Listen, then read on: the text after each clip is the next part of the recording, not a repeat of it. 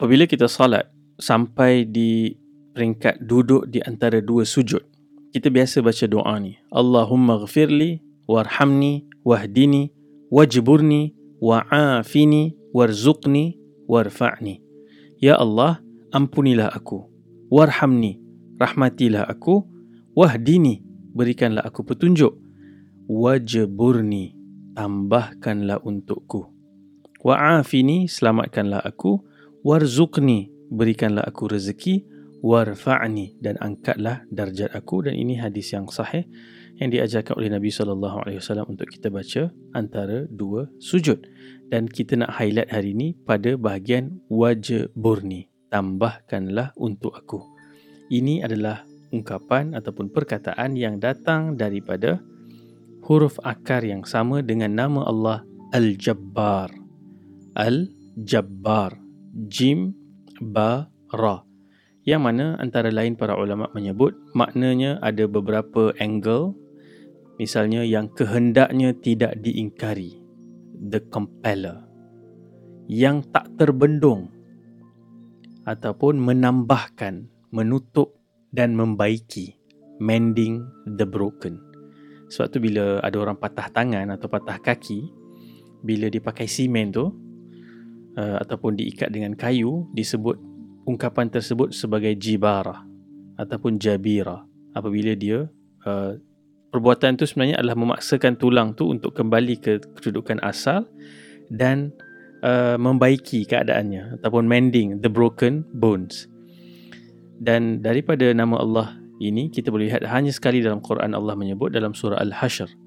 Ketika menyebut Al-Mu'min, Al-Muhaimin, Aziz kemudian Allah menyebut Jabbar. Dan uh, nama Allah Al-Jabbar ini selalunya dikaitkan dengan uh, satu kedudukan yang tinggi yang mana semua yang rendah tunduk kepada kehendaknya. Sebab tu kehendaknya yang tidak diingkari. Dalam konteks manusia ia dirujuk kepada tyrants dictator. Kerana apabila mereka berada di kedudukan yang tinggi berkuasa mereka paksakan semua rakyat orang-orang yang berada di bawah kekuasaan mereka untuk tunduk kepada mereka secara paksa sehingga mendera, menzalimi dan juga menyakiti orang yang ada pada kedudukan yang lebih rendah. Tetapi Allah Subhanahu Wa Taala Al-Jabbar sama sekali tidak kita lihat dan faham seperti mana kita faham tyrants dalam konteks dunia ini. Sebab Allah kita dah belajar beberapa nama lain yang mesti dibaca sekali dengan Ar-Rahman, Ar-Rahim dan nama-nama Allah Subhanahu Wa Taala yang lain semuanya indah asmaul husna yang paling indah yang paling sempurna. Jadi Allah Subhanahu Wa Taala dalam konteks ini adalah Tuhan yang sentiasa jabar daripada pattern yang sama dengan Razak, dengan Wahab. Tuhan yang sentiasa kehendaknya itu tidak diingkari. Ada peraturan yang Allah tetapkan dan peraturan itu tak menyakiti siapa-siapa pun tak mendera dan tak menzalimi siapa-siapa tapi ia sentiasa berlaku berterusan. Misalnya kita ada beberapa perkara yang kita tak boleh buat apa-apa. Kita lahir dalam keluarga tertentu sebagai keturunan etnik tertentu dengan warna kulit tertentu. Itu semua-semua terba- termasuk dalam kehendak Allah Subhanahu Wa Taala yang kita tak boleh ingkari. Okey? Dan apabila Allah bercakap tentang jabbar dalam konteks tyrant manusia sisi kekuasaan Allah dan Allah boleh menekan dan mengawal dan tak terbendung kuasanya itu ditujukan kepada tyrants di dunia. Tapi bila bercakap dengan secara umum dari sudut rahmatnya Allah Subhanahu Wa Taala adalah yang sentiasa berterusan membaiki keadaan kita yang broken. Kita ada banyak experience, banyak ketika kita rasa diri kita ini broken. Ada kadang di media sosial kita mungkin tulis satu dua benda atau kita share nak kongsikan kegembiraan. Tiba-tiba orang sindir tiba-tiba orang kutuk kita persoalkan. Dan itu boleh buat kita terluka dan kita rasa broken. Dan ada juga dalam konteks kita rasa dikhianati seorang kawan ditikam belakang oleh orang yang kita percayai itu semua boleh membawa satu perasaan yang buat kita rasa broken. Nabi sallallahu alaihi wasallam dalam sirah Nabi sewaktu Nabi pergi ke Taif misalnya dengan harapan yang tinggi bahawa orang Taif akan memberikan perlindungan dan menerima dakwah. Tapi apa yang dilakukan kepada Nabi sallallahu alaihi wasallam dilempar sehingga darah Nabi mengalir bertakung di dalam kasut Nabi sallallahu alaihi wasallam dan melalui fasa itu semua Allah Al-Jabbar sentiasa berada terus menerus mending the broken hearts Nabi SAW sentiasa di dibantu dan diberikan kekuatan sehingga Nabi SAW bahkan dibawa untuk travel dalam kisah Isra wal Mi'raj daripada Mekah ke Baitul Maqdis dan seterusnya naik ke langit. Jadi daripada nama Allah Subhanahu Wa Taala ini kita belajar beberapa uh, lessons lah. Yang pertama, bila kita ada kuasa ataupun kelebihan, kita jangan bersifat dengan sifat jabbar dalam konteks manusia tu. Yang bersifat tyrant, dictator. Kerah keringat orang, paksa dia buat kerja sampai dia tak mampu. Dan kita zalimi dia. Misalnya hari ni ramai orang yang menyeksa pembantu rumah. Ataupun kalau ada pekerja dia tu warga asing yang lemah tak ada protection kita tekan dia. Letak dia tinggal dalam kawasan yang kotor berhimpit-himpit kan kita pun baca berita. Ataupun kita tahu siapa yang biasa bergaul mereka selalu dibuli ha, si sebahagiannya dipau duit mereka yang mereka dapat dengan kerja keras 12, 13, 14 jam mereka kerja sehari dan itu adalah sifat yang sangat dikeji lebih 8 kali Allah sebut tentang jabbarin, tyrants dalam Quran ini dengan nada yang merendahkan dan menghinakan mereka.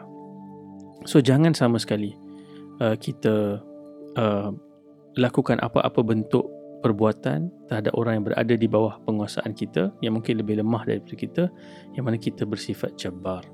Sebab tu uh, ada satu hadis Nabi SAW apabila Allah Subhanahu Wa Taala matikan semua makhluk Allah Subhanahu Wa Taala akan tanya satu soalan. Limanil mulkul yaum? Bagi siapa kerajaan pada hari ini? Pada ketika itu semua makhluk mati, malaikat pun mati. Kemudian Allah akan menyebut lillahil wahidil qahar. Hanya bagi Allah satu-satunya qahar yang memaksakan yang kuat. Kemudian dalam hadis itu menyebut ainal muluk wa abnail muluk. Mana dia raja-raja dan anak-anak raja? Kemudian hadis tu bersambung. Allah akan bertanya, Ainal jababirah? Ha, mana dia tyrants, dictators yang menyeksa, membunuh orang ramai, menekan kehidupan mereka. Ainal jababirah wa abna'il jababirah. Dan anak-anak tyrants ini, mana mereka? Allah akan uh, bertanya. Sehingga pada ketika itu tidak ada siapa pun yang boleh menjawab. Sehingga Allah sendiri akan menjawab lillah lima limanil mulkul yaum lillahil wahidil qahhar. Okey. Jadi itu yang pertama. Yang kedua adalah dengan kita faham nama Allah Al-Jabbar, kita mestilah jadi orang yang selalu suka dan bersedia untuk membantu orang yang broken. Kan ada orang yang melalui mental health issues, kadang-kadang berpergolakan dalam rumah tangga dia atau dia sedang melalui fasa yang sangat susah, kematian, uh, ahli keluarga terdekat khususnya kalau yang kematian anak, trauma dan ada yang dalam kemiskinan bahkan membantu orang miskin untuk keluar kembali berdiri di atas uh, dirinya sendiri maksudnya kembali stabil juga di, dikaitkan dengan perkataan yang asalnya daripada perkataan jimbara kerana itu adalah proses membaiki so kita kena sentiasa berada di posisi sebaik mungkin mana yang kita mampu ada orang yang mampu melalui dia pandai mendengar good listener. Ada orang dengan penulisan, ada orang dengan uh, dia pandai bagi gift yang boleh menggembirakan orang yang broken. So kita mesti jadi orang yang help those who are broken. Dan ada satu movie saya teringat bila sebut ni. Tajuk filem dia The Guilty.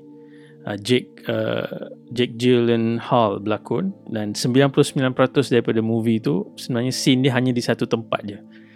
Uh, dan dalam tu ada satu quote uh, towards the ending of the movie tu ada satu quote dia kata broken people save broken people uh, dan saya saya sukalah uh, quote tu dan moga kita semua jadi orang-orang yang orang datang kepada kita untuk mendapatkan sokongan, comfort, nasihat dan kita menjadi orang yang membantu mereka uh, untuk membaiki balik keadaan mereka. Bukan orang yang broke their bones ataupun orang yang menekan dan bersifat jabar, tyrants terhadap mereka. Dan yang terakhir tentulah kita sendiri akan melalui fasa-fasa broken. Uh, that's just part of life. kita akan go through up and downs dan ada waktu kita rasa broken. Tak ada perkataan pun nak gambarkan kadang-kadang apa emosi yang sedang kita lalui. Pada ketika itu kita seru nama Allah Al-Jabbar dan dan kita minta Allah Subhanahu Wa Taala baiki ataupun pulihkan keadaan kita seiring juga dengan uh, doa yang kita sebutkan tadi yang kita boleh baca sewaktu uh, antara dua sujud tadi. Allah maghfirli warhamni wahdini wajburni. Wajburni ini boleh juga diterjemahkan sebagai baikilah keadaanku ataupun tambahkanlah untuk aku. Uh, segala kebaikan dan baiki aku daripada banyak masalah broken dari sudut hatinya, emosinya, psikologinya dan yang lain-lain. Jadi sama-sama kita hidupkan doa-doa kita, ibadah kita dengan kita mengenali Allah Al-Jabbar yang mana sebagai orang dikenal Allah bila sebut Jabbar tu dia jadi yang dominan tu perasaan takut seolah-olah Allah nak hukum satu orang. Tapi bila kita faham ni tadi ada sisi makna yang yang lain juga mending the broken dan sebagainya. Jadi kita boleh berinteraksi dengan Allah Subhanahu Wa Taala memanggil ya Jabbar untuk Allah pulihkan balik uh, heal balik uh, sembuhkan balik hati kita yang patah barangkali. Jadi sama-sama kita doa dengan dengan nama Allah Al-Jabbar. Sekian. Assalamualaikum warahmatullahi wabarakatuh